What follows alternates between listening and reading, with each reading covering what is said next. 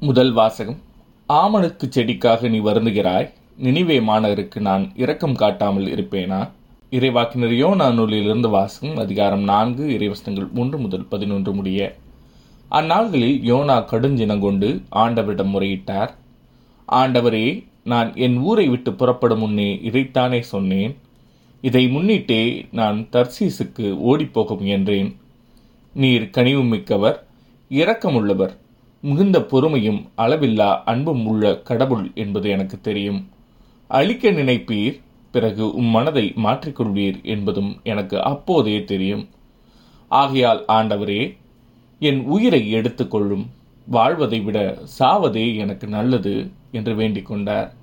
அதற்கு ஆண்டவர் நீ இவ்வாறு சினங்கொள்வது முறையா? என்று கேட்டார். யோனாவோ நகரை விட்டு வெளியேறினார். நகருக்கு கிழக்கே போய் உட்கார்ந்து கொண்டார். பிறகு அவர் தமக்கு ஒரு பந்தடை அங்கே அமைத்து கொண்டு நகருக்கு நிகழப்போவதை பார்ப்பதற்காக அது நிழலில் அமர்ந்திருந்தார். கடவுளாகிய ஆண்டவரது ஏற்பாட்டின்படி ஆமணுக்கு செடி ஒன்று அங்கே முளைத்தது. அது வளர்ந்து யோனாவின் தலைக்கு நிழல் தந்து அவரது மனச்சோர்வை நீக்கியது. அந்த ஆமணக்கு செடியை கண்டு யோனா மிகுந்த மகிழ்ச்சி அடைந்தார். ஆனால் ஆண்டவரது கட்டளைப்படி மறுநாள் பொழுது விடியும் நேரத்தில் ஒரு புழு வந்து அந்த ஆமணக்கு செடியை அரிக்கவே செடி உலர்ந்து போயிற்று. கதிரவன் எழுந்தபின் கடவுளின் கட்டளைப்படி கிழக்கிலிருந்து அனற் காற்று வீசிற்று. கடும் வெயில் யோனாவின் தலையை தாக்கவே அவருக்கு மயக்கம் உண்டாயிற்று வாழ்வதை விட சாவதே எனக்கு நல்லது என்று அவர் சொல்லி தமக்கு சாவு வர வேண்டும் என்று வேண்டிக் கொண்டார்.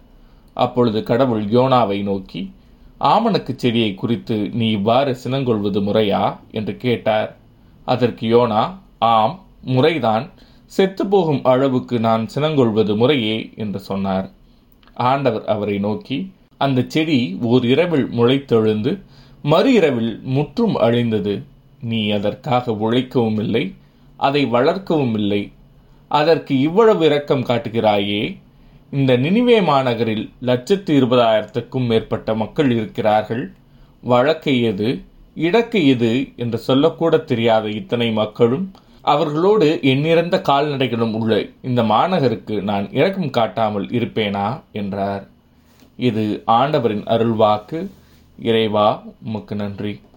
பதிலுரை பாடல். என் தலைவரே நீரே பேரன்பும் உண்மையும் கொண்டவர். என் தலைவரே என்மேல் இரக்கமாயிரும். ஏனெனில் நாள் முழுவதும் உம்மை நோக்கி மன்றாடுகின்றேன். உம் அடியானின் மனத்தை மகிழச் செய்யும். என் தலைவரே உம்மை நோக்கி என் உள்ளத்தை உயர்த்துகின்றேன். என் தலைவரே நீரே பேரன்பும் உண்மையும் கொண்டவர். என் தலைவரே நீர் நல்லவர் மன்னிப்பவர். உம்மை நோக்கி மன்றாடும் அனைவருக்கும் பேரன்பு காட்டுபவர். ஆண்டவரே என் வேண்டுதலுக்கு செவிக்கொடும் உம் உதவியை நாடும் என் குரலை கேட்டருளும். என் தலைவரே நீரே பேரன்பும் உண்மையும் கொண்டவர். என் தலைவரே நீர் படைத்த மக்களினத்தார் அனைவரும் உம் திருமுன் வந்து உம்மை பணிவர். உமது பெயருக்கு மாட்சி அளிப்பர். ஏனெனில் நீர் மாட்சி மிக்கவர் வியத்தகு செயல்கள் புரிபவர் நீர் ஒருவரே கடவுள். என் தலைவரே நீரே பேரன்பும் உண்மையும் கொண்டவர். நற்செய்தி வாசகம். ஆண்டவரே எங்களுக்கு இறைவனிடம் வேண்ட கற்றுக்கொடும். லூக்கா எழுதிய தூய நற்செய்தியிலிருந்து வாசகம் அதிகாரம் பதினொன்று இறைவசங்கள் ஒன்று முதல் நான்கு முடிய. அக்காலத்தில் இயேசு ஓரிடத்தில் இறைவனிடம் வேண்டிக் கொண்டிருந்தார். அது முடிந்ததும் அவருடைய சீடர்களுள் ஒருவர் அவரை நோக்கி ஆண்டவரே யோவான் தம் சீடருக்கு இறைவிடம் வேண்ட கற்றுக் கொடுத்தது போல் எங்களுக்கும் கற்றுக்கொடும் என்றார். அவர் அவர்களிடம் நீங்கள் இறைவிடம் வேண்டும் பொழுது இவ்வாறு சொல்லுங்கள்.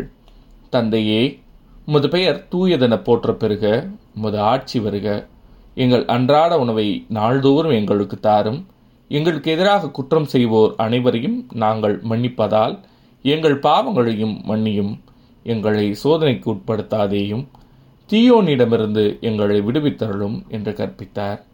இது ஆண்டவரின் அருள்வாக்கு. கிறிஸ்துவே உமக்கு புகழ்.